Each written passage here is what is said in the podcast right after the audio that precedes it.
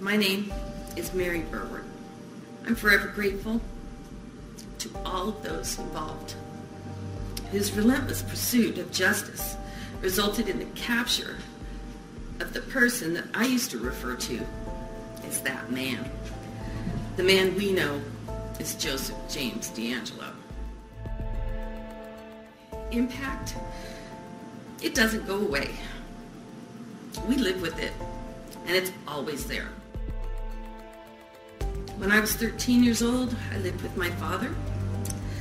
On June 25, 1979, at 4 a.m., Joseph James DeAngelo forced his way into my home, into my life. He raped me. He stole my innocence, my security, and I was taken to the hospital. No 13-year-old should have to find out what a rape kit is. I am Anne Marie Schubert, and this is Inside the Crime Files.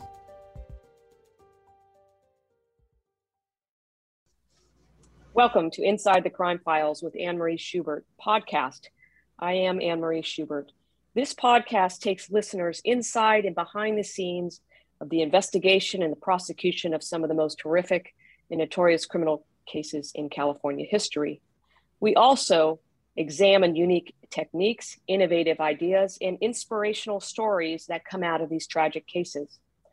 Perhaps there's no better example of that than the case of People versus Joseph DeAngelo, also known as the original Night Stalker, the Visalia Ransacker, the East Area Rapist, and the Golden State Killer.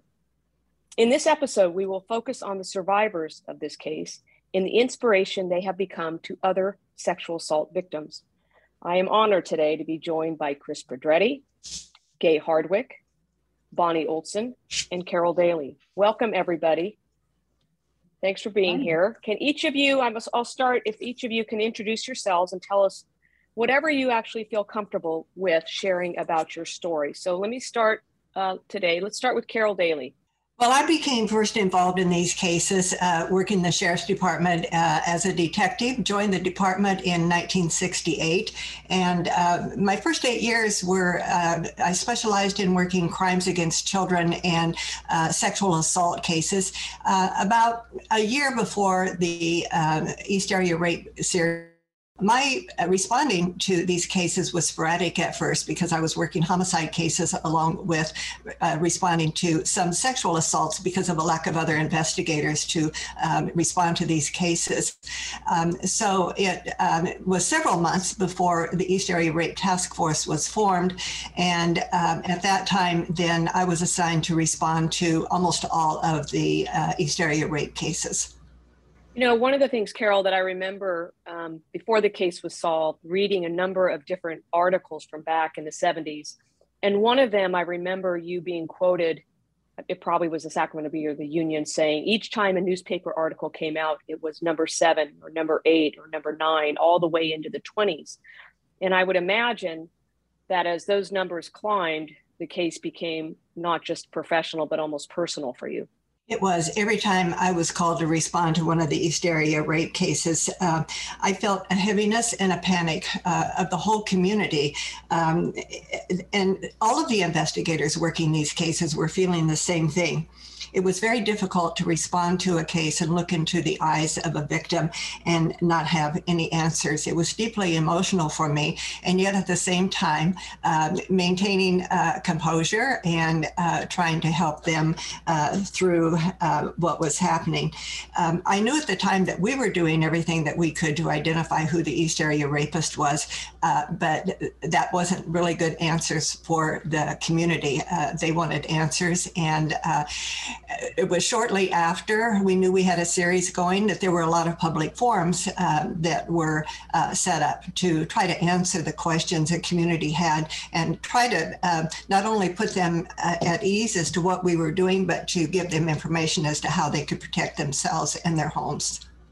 Right. I remember watching some of those town hall videos, and the number of people was really astronomical that were showing up to find out what was happening why wasn't somebody arrested? But it was um, very telling to see how many people showed up, the, the impact it had on our community here in Sacramento.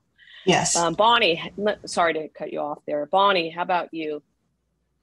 I met Joe DeAngelo as a community college student of 18 with almost no previous experience dating. He was nearly five years older than I was, returning to school after serving in Vietnam and studying for a career in law enforcement. After dating for a year, we both transferred to Sac State and later became engaged. Slowly, as uh, we continued our relationship, I began to see that Joe operated outside the rules and often he tried to take me with him, trying to finally trying to force me to help him cheat on an exam. I finally recognized that I was in an abusive relationship, refused to help him on the exam, and broke our engagement. Joe responded by appearing about a week later at my home, waking me with a gun pointing at my face and insisting that I go to Reno and marry him that night. My father intervened, got him to leave, and I never heard from Joe again. Must have been awfully scary for you. I remember, Bonnie, in some of our conversations, you mentioned that you had wanted to go to nursing school. And is that, am I right on that one? Actually, I'd wanted to go to medical school. And it, as the circumstances in my family, I had to settle for nursing school, although I was a top student and had several scholarships. Um, I had, it was a, it was a second choice for me, but I was in, accepted into nursing school at Sacramento State and transferred there together with Joe in 1971. And then did you drop out of nursing school because of the relationship? I dropped out of nursing school and continued again, but when Joe appeared with a gun at my window in the middle of the night, that terrorized me. I was afraid to go back to the campus where he knew where I'd be all times. He knew where my classrooms were, uh, when I was in the hospital, and I didn't want to give him the opportunity to find me again. So I dropped out temporarily and came back later. Well, I can only imagine how scary that must have been, especially now knowing what he ultimately became. Um, so thank you for sharing that. Um, how about uh, Chris? Yeah, so I'm Chris Pedretti, and I was victim number 10. Um, it's see, I was it was December 18th, and I was 15 years old. And just a little bit about my story. Um, my parents had gone to a holiday party, and my sister was at work, and I felt completely safe being at home. Um, I had never heard of the East Area Rapist, so I wasn't aware of the danger that was out there. But um, I had a friend over, and she was called home to go make Christmas cookies, and so I started to play the piano, and that is when he rounded the corner and began that um, night of terror. Okay. Well, thanks for sharing that, Chris. I appreciate it. I do remember very distinctly um, the day or so after the arrest that you uh, you sent something to the DA's office. Maybe you can tell the listeners what that was, if you don't mind. No, not at all. Um, so yeah, the the day of, you know, was very surreal, and it was during. I mean, yeah, the day that he was captured, and then the day, um, during that day, I realized how grateful I was that you know I had decided he was dead and put him out of my mind. And there is this task force, and there's all these dedicated officers looking for him. And I, I really was overcome with gratitude. And so uh, we showed up at Anne Marie's office, and I had put together a um, I would like to call it a bouquet but it's probably the most massive bouquet. So it was uh, one rose for every year that he had um, been out there. And um, she, you brought, you allowed us to come in and I was able to present those to you. And so many, I couldn't even find a container big enough to hold all of those roses. And so at that point, it just really dawned on me like how massive and how many years this man was free and and terrorizing his his victims. So, anyways, uh, that was a really special day for me, and I'm very thankful that you uh, made time for us. Thank you. Well, it was a very special gift. I will say that. Um, Gay, how about you? Well, my husband and I were um, victims of the 31st attack in March of uh, 1978. We were living in Stockton And it was a Friday evening, and we had a, a lovely time going out to dinner. And we went to see a John Travolta movie. I think it was Saturday Night Fever or something like that. And uh, we came home, and you know, we went to bed around 11 o'clock. Um, uh, and sometime after that, when, when we were sound asleep, really deeply asleep, 12:30, 1 o'clock, I'm not sure. We were awakened by the shaking of our bed and a bright light in our eyes and a gun pointed at our faces. I'm sure very scary, very very scary. Um, okay, so let me let me ask you all this. Um, in April of 2018, you know, it was announced that the East Area rapist, the Golden State Killer, had been arrested. And I just I want to ask you all uh, when you found out, how how did you feel? You know, at that moment, having waited so long, um, and not knowing if anybody would actually ever get caught. So let me start with Carol. How you know? Obviously, you're retired, right? Right. Um, for 42 years, the last thing on my mind every night when I went to sleep were these victims and uh, who the East Area rapist was. So when Sheriff Scott Jones called me during the day to tell me that they had identified the East Area rapist, um, I was rather in shock. And of course, um, I said, You have to be kidding. And knowing that he would not kid over such a serious thing. And he said, In fact, uh, the man is in booking right name uh, right now, and his name is Joseph DeAngelo. And so my first comment uh, was thinking about the victims, which has always been, this case has always been about the victims. And I told him, you have to call as many people as you can first before they hear about it on the news. And he said, okay, start calling. Uh, and then it was shortly after that, I received a phone call. I think it was from you. And you said, oh, wait, don't be in too big of a hurry because we're doing arrest warrants and we don't want the word to get out. And so I waited, uh, had made a couple of phone calls and I waited until the next morning uh, early uh, to make some of the phone calls. Um, and it was such, uh, it, it, was a shock to me. Um, but then my second thought came along was, was Joseph DeAngelo, someone in uh, the records that we had looked at as a suspect and dismissed. And every investigator throughout the state had that same fear. And we were very thankful to know that he had not come to our attention during those 42 years. Yeah, in one of the prior episodes, we talked about all the different lists that had been created over the years of many projects to try to identify. And that was the same question. You know, was he on any list? And in fact, he was never on a list. Yes. Um, so at least, at least for the investigative purposes, um, there was no missing quote, you know, piece here. He just had eluded capture for so long, right, Carol? Yes, yes. Um, I think the biggest fear uh, that we had uh, when he was working in Sacramento was that uh, he was going to kill a victim. And in 2001, when they uh, matched up the DNA with the homicides in Southern California, it was a horrible, horrible feeling thinking, what did we miss? Was there something we could have done to um, uh, pre- have prevented those cases from occurring? Um, I think we did everything that we could, and um, I've always felt at peace about that. I agree with you. Um, Gay, how about you? Well, I found out um, when one of my daughters called me and um, informed me that he's been caught. And I said, Who? Because that was the farthest thing from my mind um, at that time. And she said, Well, the East Area rapist. And I was stunned.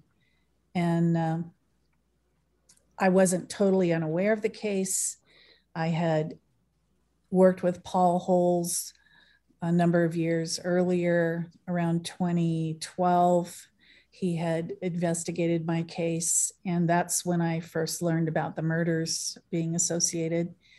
And um, you know, he wasn't able to find any any significant um, clues in in my case down in in Stockton, and so um, we, you know, went our separate ways around 2016, didn't communicate anymore. There was no reason to. And I, I felt that roller coaster that law enforcement must have felt all those many times of thinking, finally, we're gonna, we're going to solve this. We're going to find out and bring this person to justice. Um, and the disappointment that came when there was nothing there was just nothing that he could that he could uh, could make a conclusion about. And um, it was so disappointing. And I know law enforcement had to feel that time and time again over all those those decades. It was um, uh, then the chore of putting it away again after having brought it all up. And I did that. And then all of a sudden, I get a phone call saying, you know, mom, um, this is on the news. And that's how I found out. And so it was very shocking to me. I would imagine it brought all those memories back to the forefront yet again. It did. It Yeah, did. I can imagine. Um, Chris, how about you? I was uh, at a, a conference in LA, and about six in the morning, uh, my daughter called me or texted me and said, I think he's been caught. And I think she saw it on a Reddit board or something. I don't know. But, anyways, I looked at it and I was like, what is she talking about? But I just put the phone back down, thought I'd catch up with her later. And then, like, I don't know, a few minutes later, I sat up, like, wait, what? Who's been caught? And shortly after that, Carol called me and uh, and told me and confirmed. And yeah, it was really it was bizarre for me. It was like kind of waking up the demon because I had very successfully figured out he was dead. And so to hear that he was caught and alive, like spun me back so many decades and i i found myself in shock and i couldn't um there was no one with me right i was by myself and so i couldn't decide whether i should just go back to bed or take a shower or go to training i mean i was really that frozen just didn't know what to do and um my husband called me and he was asking me questions and i kept nodding he's like chris i can't see you so you need to talk and he was about ready to get on a plane to come get me. And I was like, no, no, no, I, I can do this. So he, um, I, my boss was able to get me on a plane and he picked me up. Um, my concern was that did I know him? Was he someone my parents knew? Um, I was scared to death that if I saw him um, and I did know him and I was by myself, I didn't like know what was going to happen. So uh, luckily, we got. Uh, I flew back and got back just minutes before the press conference, and I was completely relieved that I, I didn't know him. But I would say that that that experience there was. Um, there there eventually was some happiness but there was a lot of fear and there was anger and there was uh, the shock there was just so many feelings going on in my body that um, I couldn't settle on one feeling. So it was a very, uh, a very surreal uh, morning, and uh, it took a while to to be able to to get that in order. Which of what we just talked about is how I came to that. How grateful I am because I really right. just had dismissed it, and if not for all the hard work you guys had done, I'd still be in that place. Right. All right. Well, thanks for sharing that, Chris. Bonnie, how about you? I mean, I assume this was kind of a, a whirlwind for you. Absolutely. I was preparing to leave Italy and return, return home to, from Sac- to Sacramento when I received a phone call from my former husband. He asked me, What was the name of that guy you dated before we met? And I answered, You mean Joe DeAngelo? And he said, Yeah, that's the one. He was just arrested as the East Area rapist. The DA is trying to contact you. Can I give her your number in Italy? I was absolutely floored. Uh, not in a million years had I ever suspected that he might be the person that I had feared for years, living in the east area of Sacramento, having a husband who was frequently gone on long business trips so that I was alone and right in the center of the areas where the rapes were occurring. It was almost impossible to comprehend that the man who had been terrorizing my community for years was someone that I'd known. It had always been Joe. Uh, before I arrived home from Italy two days later, the news that the rapist had cried, I hate you, Bonnie, was all over the media. Paul Holes explained in broadcast that they knew they would find out who Bonnie was when they found the right guy and the photograph of our engagement announcement with my maiden name was featured everywhere. When I landed in San Francisco after 21 hours of flights, I turned on my cell phone to immediate calls from San Francisco television stations who had used the locator information on my telephone. At home, satellite trucks were lining up on my street. Reporters were milling around waiting for me. I was alerted by friends and was unable to return home until the reporters gave up. After interviewing my neighbors and trying to contact my adult children, I finally returned to find 143 phone messages and cards and letters from media requesting interviews, and I only replied to the one left in March by investigator Paul Holes. That conversation eventually led to a personal friendship and my introduction to some of Joe's other victims. Wow, must have been quite a surreal day. And if I remember talking to you previously, you said that basically your heart, you know, almost came out of your chest when you found out this information. Well, I couldn't, I really am grateful that I was contacted in advance. I would have walked into the situation without any warning from Italy, having no idea what was waiting for me, and and having no idea that he had ever used my name or, or that there was any connection um, other than the fact that we had once known each other 48 years beforehand. Right. So how? Let me ask you this: um, How did you guys all meet? I mean, obviously, you all know each other well now. I mean, Carol, obviously, you were an investigator, but, but you know, kind of since the time of the arrest, um, tell us how you all kind of came together in this kind of survivor network, as I'll say. So, how about how about Gay? I'll start with you.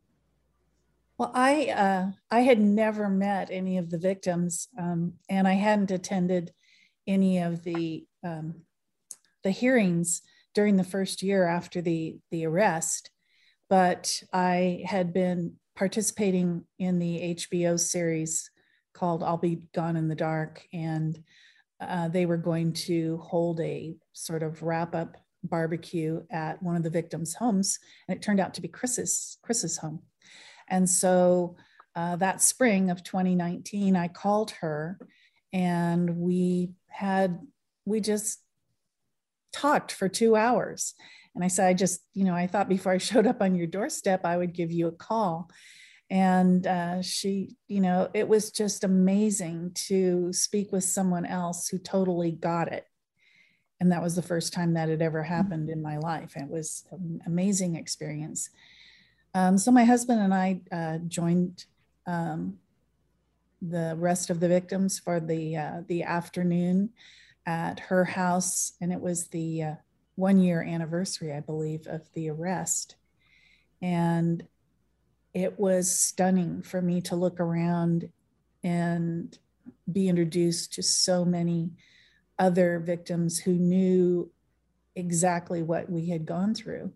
And I knew exactly what they had experienced. Of course, not exactly, but uh, throughout the rest of my life, there was never anyone I could speak with that had a, a, real view of what we might have experienced. And so it was powerful. And I really thank Chris for that. And we've been we've been friends ever since. I think I met Carol that day as well, but I didn't meet Bonnie um, until later. I think I met her during the the uh, sentencing and the victim impact statements. Is is when I met her. Right. Well, thanks for that. How about uh, Chris? How about you? Well, the first time uh, that we were all together was at the arraignment, and there was a big meeting. Uh, blew my mind. This meeting was, I, I, think it was a conference room that you guys have at the district attorney's office, and the room was packed. And there were so many people, and I remember just looking around at all these people that Joe Angelo negatively affected, and basically ruined their life for some time. So uh, from there, we all got into these vans and went to the uh, to the jail. And gosh, it was just like a scene out of the movie for me. I don't know. There was all sorts of press and whatnot. But once we got into the actual room, the courtroom, um, we ended up sitting next to each other. Some of us who didn't even know each other were holding hands, and, and there was an instant bond.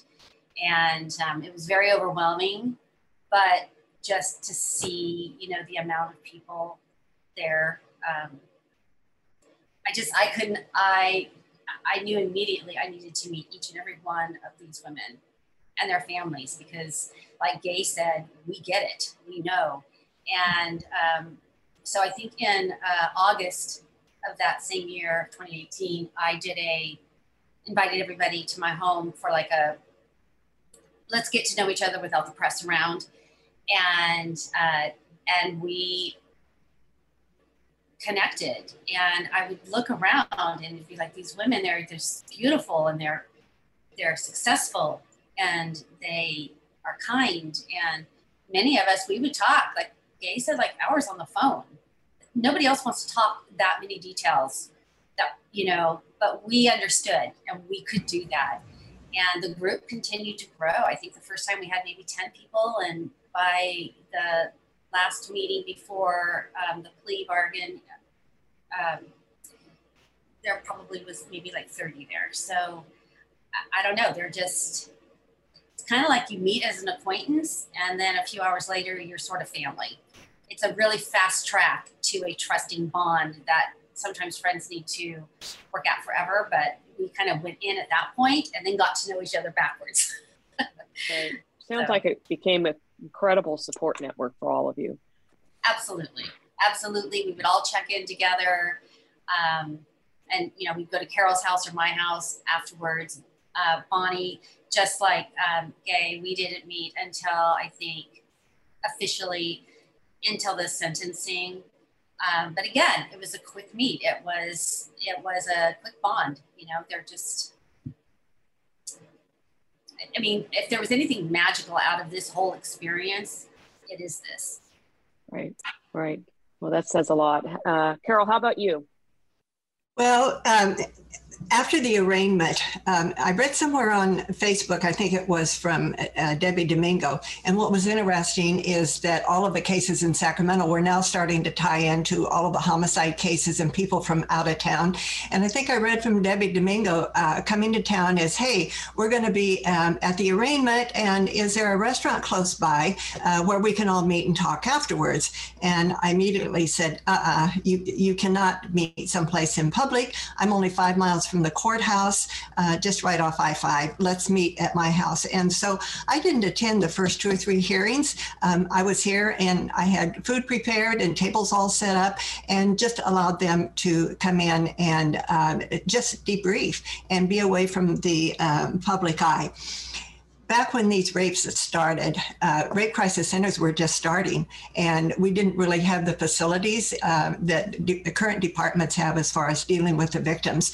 And so it was um, just very rewarding to be able to do something for victims after all of these years, uh, to have them come together and be able to share and, and have it in private. And then what came out of that are, are the friendships. And um, I just was taken back by um, every one of them allowing me to come back into their lives. And uh, the things that we share in common uh, gardening decorating uh, entertaining um, just dogs a lot of different things. Uh, and the bond um, i remember i had never met phyllis Zitka she was the first victim. And i met her through chris uh, when they were doing a story. A lady from denmark was writing a book and they came to our house and, and got to know her. And through that um, actually uh, phyllis ended up passing away. And Chris and I were both with her during those last days. So the bond was really, really strong. Um, the um, it, it's just been amazing uh, to uh, look at each one of these women and all of that they have accomplished and the strength uh, that they have shown. Um, and uh, for me, it's just been an amazing end uh, to 42 years of. Uh, when did Carol? When did you retire? 2001 and then i went to work uh, for the state board of prison terms until 2005 so i've been totally retired retired since 2005 well i just think it speaks volumes to your character that you have maintained your you know your public service for so long and um, always put the prison. victims first in, in front it's no no doubt about that. Um, one just comment, Carol, when you talk about Phyllis Zitka and the bond that was created, I think there's no, there was no greater showing of that bond than at the time of the sentencing uh, in the plea of Joseph DeAngelo when everybody stood up in her honor since she could not be there. It was uh, a moment uh, I would imagine none of us will ever forget. I think when um, when we look at the victims, it wasn't just the victims; it was the whole families that were involved. And when we had one of the first meetings at our house following the hearings, uh, the mother and daughter uh, sister of one of the victims who had passed away were here because it was very important for them to represent uh, their daughter uh, and and to also be part of this. So it was wide ranging in uh, everybody that was affected by these crimes. No doubt about that. Um, Bonnie, let me let me kind of put two part question here. I mean, first of all, is like how did you how did you get to know all these amazing people? And then the other part of that is I remember that you had asked to be able to give a victim impact statement at the time of the sentencing. And because you were not a quote direct victim, you weren't able to. So maybe you can kind of share your thoughts. If you if you had that opportunity, what would you have said? Well, let me say first, after Joe's arrest and before the plea hearing, um, I Paul Holes and I met several times, and I answered many questions about Joe, our former relationship, and I gave him many small details that he couldn't have gathered from anyone who hadn't known Joe back in that time. I wasn't allowed to attend the plea hearing, but I had shown Paul the location at CSUS. And so after the plea hearing, he came over to my house, which is quite nearby, and invited me to go with him to Carol Daly's house, where some of the victims were meeting after the plea hearing. I stopped in my tracks. I was very uncomfortable to go. And I insisted that he make a phone call and find out if I was welcome there. Um, I had been portrayed in the press as a woman who was responsible for Joe's rage and revenge crimes against women. And I didn't know how I would be received. So Paul called Carol, and Carol welcomed me. So that's where I met the sister survivors. That's where I began the relationships with them. And uh, it was a great relief to me that no one, uh, none of the sister survivors believed that I was responsible for enraging him, believed that I had any culpability for any of the things that he had done. And uh, I so those friendships began that day and uh, later expanded to many more women through meetings at Chris's house. And uh, I'm I'm very grateful to have been included in the group, although I'm not one of Joe's direct victims. All right, no question about that. So what what do you think you would have said if you were allowed to get up and, and give an impact statement? Um, actually, um, what I had prepared to say was that I was never raped by Joe DeAngelo, nor were any members of my family murdered or directly harmed by him. And I don't consider myself in the same category as all of those whom he raped and tried to humiliate, or those who've lost loved ones that he heartlessly murdered. Those survivors are extraordinary people rising above their darkest days to see Joe taken away for the remainder of his life behind bars. I'm a collateral victim, smeared by association, stripped of her privacy, and pursued for interviews and photographs.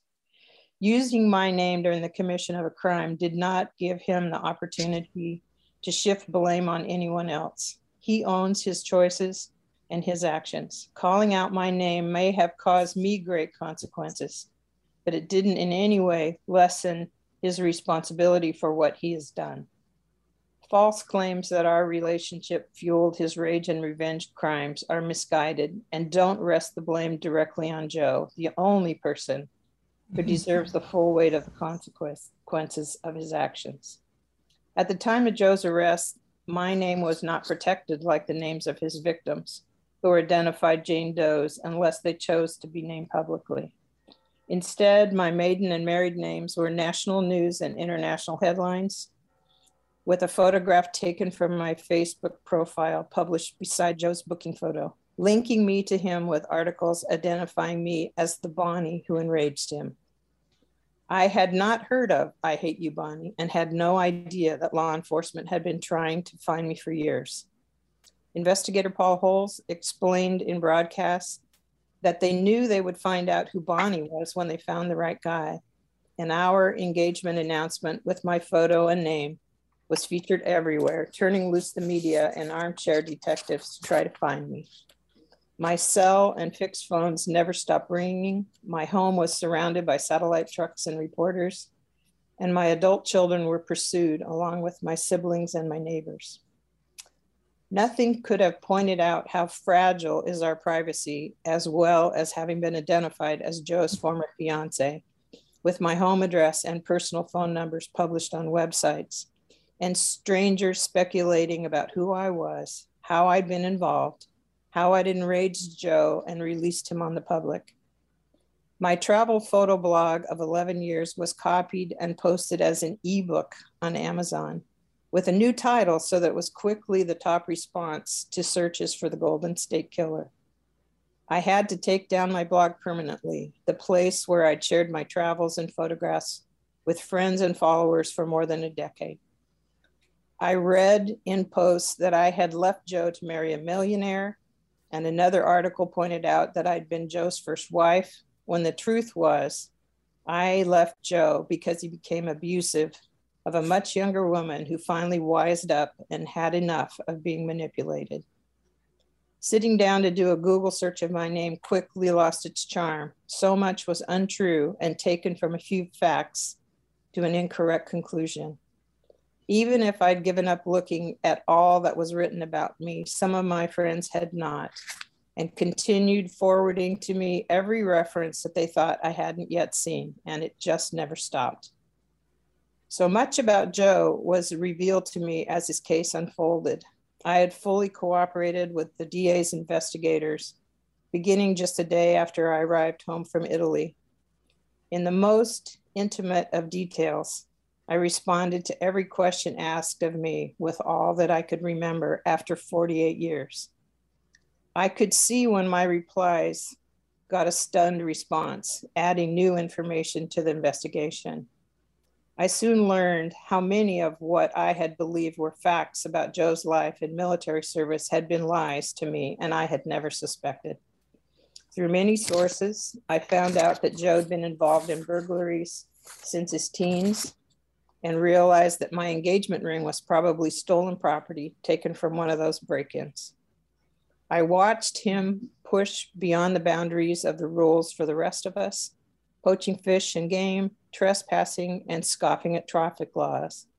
But I was often caught in a remote location right beside him with no idea that his plan was to break the law. Finally, I opted out and left the relationship, still quite unaware of his capabilities. When Joe tried to force me to marry him, bringing a gun to my home and pointing it at me just inches from my face, I was terrified. Now, in hindsight, I know that he was capable of using that gun. And my sleeping family in the same farmhouse, a place too remote to have had any gunshots heard by neighbors, were all at extreme risk of his anger.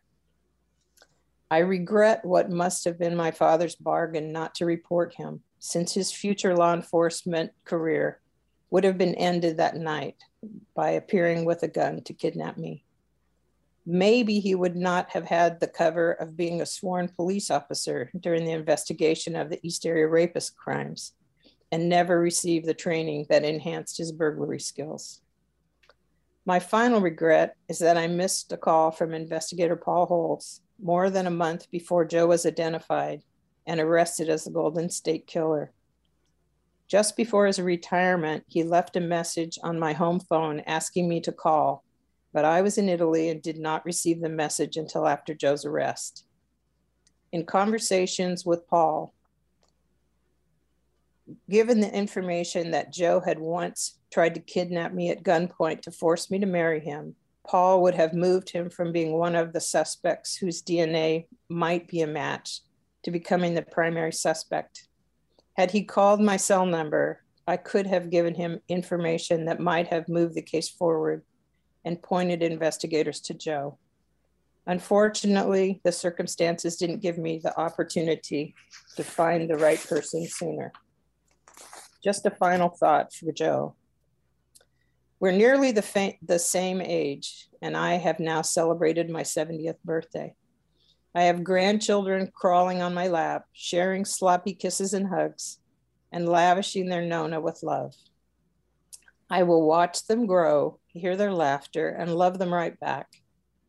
Joe, in contrast, will be in a cell wasting away the last of his days, and his family carries the shame of being related to a notorious serial rapist and murderer. Joe carries the face of a haggard old man who has lived decades hiding out from justice, waiting for the knock on the door, signaling the time to pay the price for his crimes. Maybe he will have visitors in prison, and maybe his family never wants to see him again. No grandchildren in his arms, no respect from the people around him, no prospects that it will ever be better. I hold my head up, as do the other survivors who become my friends, while he could not keep his eyes open and his mouth closed as he was fed answers in court by his attorneys. I'm the bookends to his story. I was his love before he was known as the East Area Rapist and the Golden State Killer. And now, regaining control over the media frenzy and loss of privacy that his arrest has caused for me, now that he has been found and held accountable for his crimes. Goodbye, Joe. For 48 years, I never gave him a thought, and I've returned to the same place he goes back to being insignificant, forgotten, and gone in my life.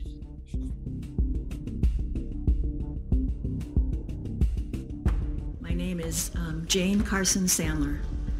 And DeAngelo, I want you to look at me. I want you to look at me, DeAngelo. Yes, evil one. I turned my pain into power and my mess into a message by facilitating groups of women that had been sexually assaulted and volunteering at our Rape Crisis Center. All very worthwhile activities. Well, you know, quarter of me, being a Christian, I want to say to you, may God have mercy on your soul. But then there's another three quarters of me that just want to tell you, buddy, to rot in hell.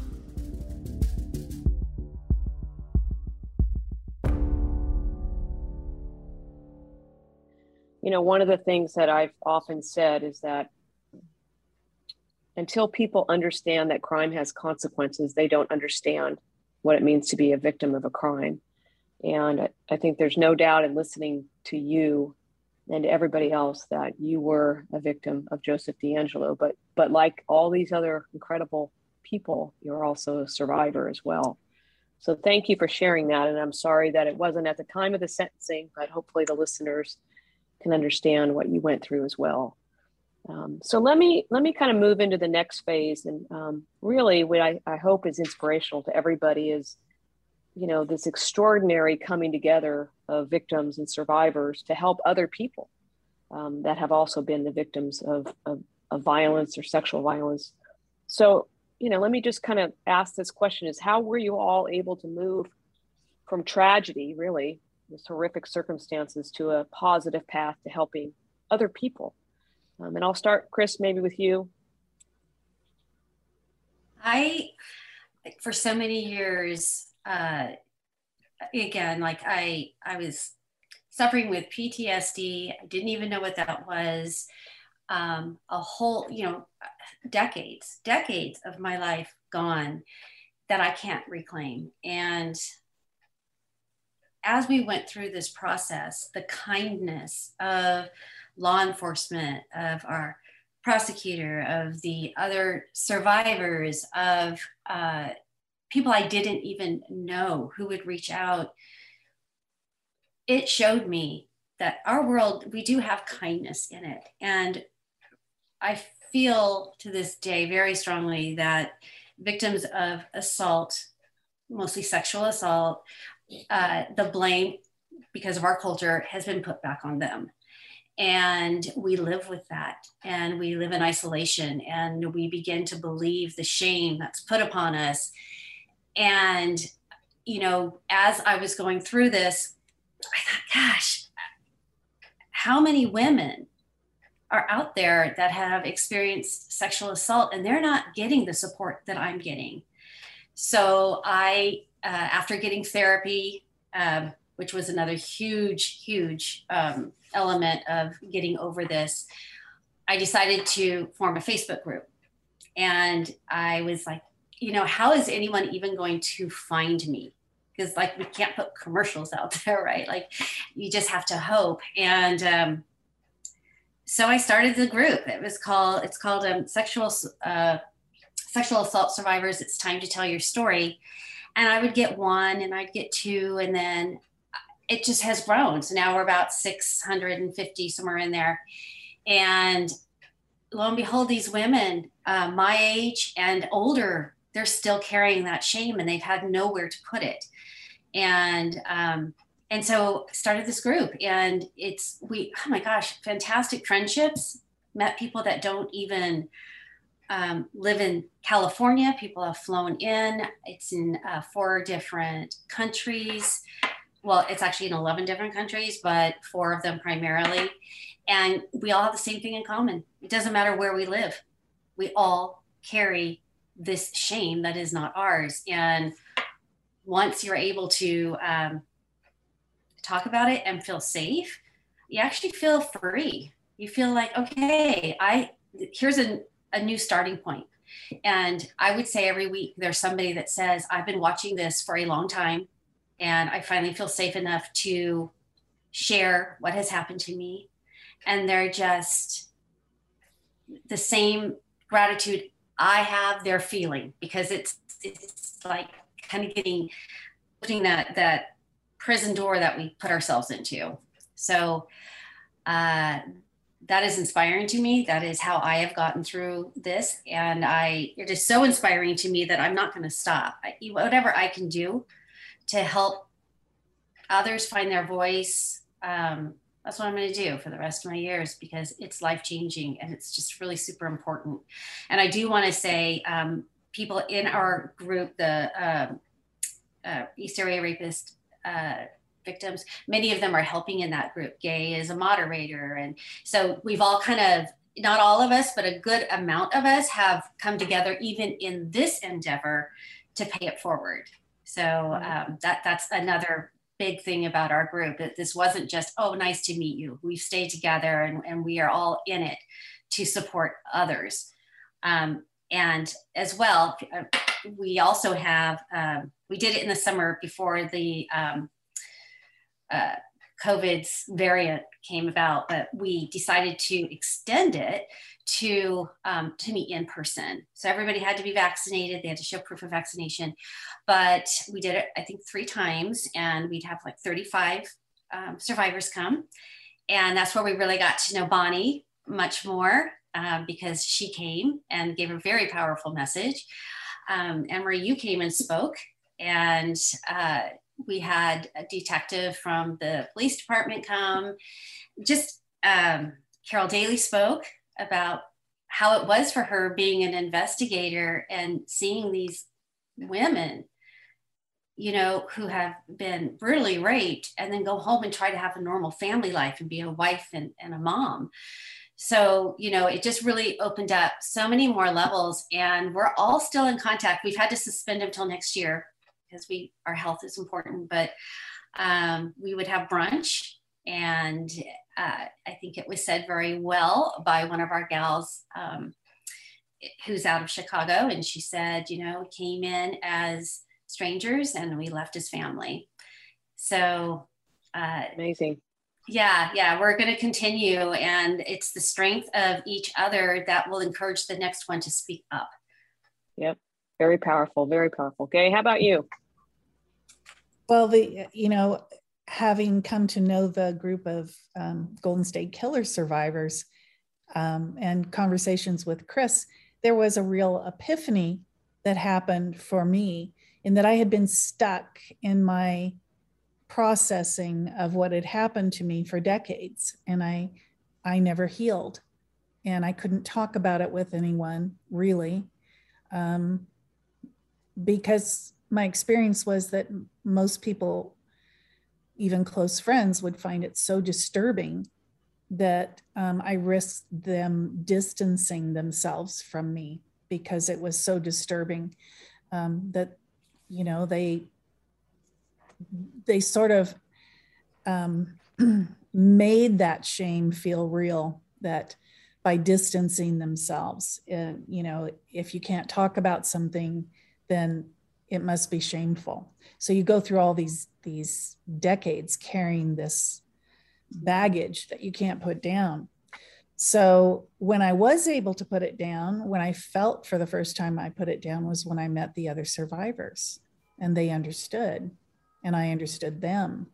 And i could i could see their beauty and i could see their success and their perseverance and their um, desire to make the most of their lives and which is all the same things i had been doing all these decades but i i did it in isolation. And so then i started to to feel some real healing begin. And i also sought out uh, trauma therapy. And um, i see the the facebook group and the survivor meetings as something that really enhances the healing process because when you're able to speak in a safe situation about what's happened to you, your mind is then able to process it all much more efficiently. And over time, um, the last three years, I, I feel I've become fairly desensitized to what you know what I was carrying around for so long that I would think of every single day, and I don't have to think about it anymore. I know that my perpetrator is put away. I know that um, the responsibility was entirely on him. Um, I understand that if it is still too disturbing for someone in my life to accept that this happened to me or that I must be somehow culpable because I was raped, which comes straight out of the 70s uh, cultural attitude. Right. Um, I uh, I move on, and I know that there are plenty of other people uh, like me out there who understand, and um, I want to be with those people. And right. I know that's where my healing is, and I think that they also heal when they're able to speak with someone like me or with with Chris. No so doubt about that. It, it it's a win-win situation all the way around, and it's an aspect that I think a lot of trauma therapists have never even heard of before. Um, of, of the true benefits of having uh, a survivor group um, that is no longer a series of Jane Does, but real people who can attest to the fact that you're, you know, you are going to find a healing path.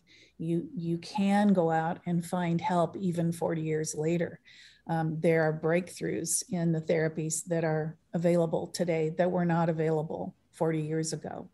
And there are a lot of women who either didn't report or uh, their, their cases have remained um, unresolved and they just carry that burden and they don't realize that it's not too late. Mm-hmm. You can you can go out and get on that healing path. Excellent, excellent message. Um, Bonnie, how about you? I was not one of the sister survivors of Joe. However, I experienced a rape myself in Florence, Italy in 2005. I had extensive therapy afterward, uh, taken under protest, but I realized how far forward I came having addressed the issues and how much self blame I had carried, um, and also the shame of it happening to me and feeling like I couldn't discuss it even with some of my closest friends. I know my husband was very reluctant to ask questions, to hear any details. He just didn't want to know. So I was able to join Chris's sexual assault survivors uh, Facebook page because of a different experience that gave me the empathy to understand what other people had gone through and are going through. I often see in the posts of people on the site, I see parallels with what happened to me, with feelings that I had that I have since learned to address. I have I've changed my attitude. I have changed what the belief that I had any contribution to what happened to me. And to be a part of that network and to be able to be a resource to women who are struggling with a recent assault or with what they have carried years from assault long ago um, has been very beneficial to me in both realizing what I am still carrying and have carried and am trying to put down and seeing that it's the same for so many women. And maybe my experience, a few comments for me, some love and support, uh, even just over a Facebook uh, post, can be very beneficial. It's been, ben- I came forward and told my story on the site and received so much support afterwards. And gradually, I'm getting to the place where I am bulletproof as far as uh, actually it's it's my self shaming that I have been able to let go in in seeing and talking to other survivors and being a part of this network and I'm very grateful for the opportunity and try to be present when I see posts where I think I have something to add to step in and give a little support and perspective from my point of view. So thank you, Chris. Thank you for including me. And uh, I'm, I'm, it's not a club anyone wants to be a member of, but right. we have absolutely made the best of it in supporting each other. Yeah, that's that's obvious to, to all of us here, just listening to all three of you. Carol, how about you? Well, looking back um, at the progress that has been made in addressing victimization over the years, um, I look back at like what it was in the 70s and the little resources that we have. And throughout this, when Chris was trying to decide what she was going to do to help other victims, um, I went to the house and we talked, and I said, "Well, here's what's already being done." And I didn't have the same vision uh, that I, I, wasn't really that much help. I was supportive, but not that much help. But as a result of uh, talking with Chris, uh, we went to the Elk Grove Police Department, and we met with the uh, sexual assault investigator and the uh, WEAVE representative that they had there. And uh, I was blown away. Uh, I had been out of law enforcement circles, you know, for years, and I was actually blown away to see what is available for victims now when they report a crime, how how the interviews are done, uh, the help that is given to them by laws that have been changed, and um, I think with what is available and with what Chris and others are doing, uh, it's a whole different um, venue right now for what victims are going through than what it was uh, back in those days. Uh, and it makes me very happy to know that there are resources for people to help. Um, but it also makes me very happy to know that those who have been victims are willing to reach out and help, help others heal.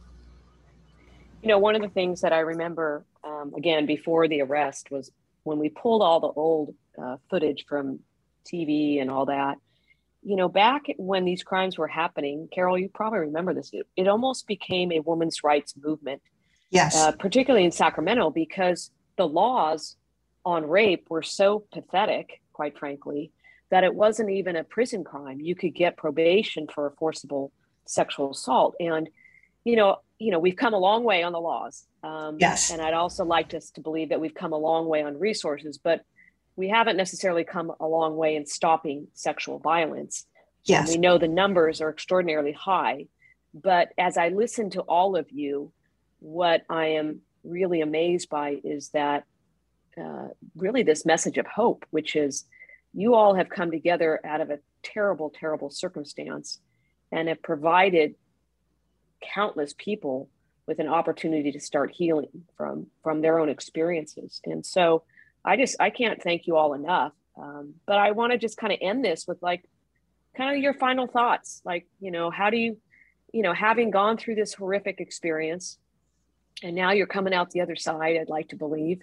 Um, you know, what's your final thoughts? And maybe I'll start with uh, how about Gay?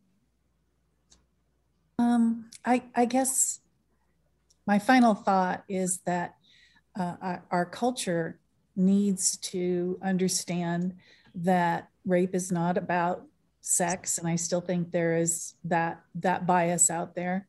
Um, it's a violent near-death experience, and it needs to stop. We need to put effort forth to see it as a crime in jurisdictions that needs to be pursued and solved, and consequences need to be meted out. Um, the victims should not just be living in silence, and their cases should not be just sitting cold, going cold. Um, the other, the other thing that I know for sure now is that um, we need to talk about it more. We need to say the word rape. We need to call it what it is and not feel so so sensitive about it. It's a crime. Um, that being said, there are resources to help victims heal. And there are um, women out there who have experienced similar attacks who can help. And there are sites like, like Kris's uh, site, um, Sexual Assault Survivors, It's Time to Tell Your Story, that will help you put your burden down. And uh, that's very important. Thanks for sharing that. Appreciate that. How about um, Kris? How about you? Final thoughts?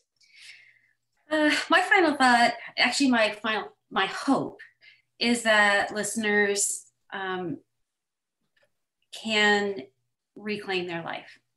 You don't need to allow this culture that we live in to create the shame that's not yours. What happened was done to you, not because of you. And I just the beginning of healing is to find someone or somewhere that you feel safe to talk about it. Um, and you know, my my final sentence here is, you know, the only person responsible for rape is the rapist. Don't take it; it's not yours. No question about that. That's a excellent point to make. We should have to always remember that. Um, Bonnie, how about you? Well, I have to say, I've come to this group through a long and tortuous uh, history and the the difficulty for me in accepting that I'm accepted, that I am not, that I carry none of the shame of what Joe did to other people. I had nothing to do with that. But in meeting all of these women, strong, wonderful women, and Carol and you, to be able to be into in a place where I have experienced a great deal of healing, where I can offer perspective and advice and support to other women who've been through the same kind of sexual assault and just use the word rape as I have uh, unfortunately had the opportunity to experience, uh, to be in a position where I can see a way where I can be of help and be and help extend kindness to people who are suffering from the miseries after a sexual assault. Um, I'm very grateful that this whole Joe DeAngelo case has brought me to this place where I can contribute and help other women who've had similar experiences. Excellent. Well, thank you very much for that. And Carol, how about you? Well, thinking about everything that has been done over the years to um, further educate people and uh, change laws, um, um, I think the push now should be uh, for agencies throughout the whole United States, each state, to have laws that are uniform in how they deal with these crimes and what the prosecution is and um, what the penalty is going to be. So I think standardization across the whole U.S. and some states have stepped forward, and um, we just hope that others will be as progressive. Yeah, no question about that. I, you know, I'm just going to wrap this up by first of all, saying thank you to all of you, Gay Hardwick, Kris Pedretti, Bonnie Oldson, and uh, Carol Daly. You are what I would call warriors for justice. And um, you are very much part of this team that has not just survived, but now you're thriving and helping others. And um, it's incredibly inspirational. I mean, I've been in this business almost 32 years now. Carol, you've been in it, you were in it for a long time. You pretty much still are in it. Um, this is an inspiration that I hope the listeners and everybody that joins in can understand uh, the impact that you're having on other people's lives. There's no question about that. So I just thank all of you uh, for joining me today. Uh, for the listeners out there, if you want to listen to other podcasts, I'd ask you just to sign up and go to InsideCrimeFiles.com and join our list, and continue to listen to um, to these inside stories of what happens and the consequences of crime, but also the inspirational stories that come out of them. So, thank you all for joining me today. Thanks a lot. Thank you. Thank you. I am Anne Marie Schubert, and this is Inside the Crime Files.